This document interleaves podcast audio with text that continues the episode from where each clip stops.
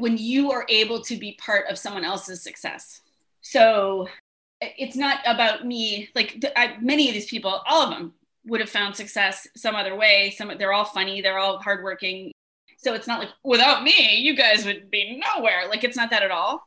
But given that it happened this way, I feel successful because they feel successful.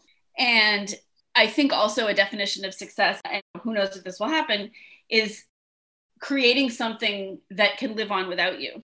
So someday, not that I'm not attached to and up to my ears in, in gold, but so to speak, but yeah, someday I would love if this takes on a life of its own and I walk away, then that would be a success. Not there yet.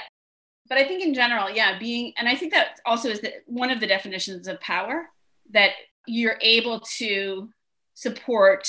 Being powerful means you're able to support other people's power. And and I and being su- really powerful is being very choosy about how you wield that power. That you don't just hire, just to pull an example totally out of out of my hat, that you don't only hire all the same white dudes you knew from the Lampoon. That is powerful, but wouldn't it be more powerful to try harder? And wouldn't you be more successful if you looked elsewhere? Just a thought, Harvard.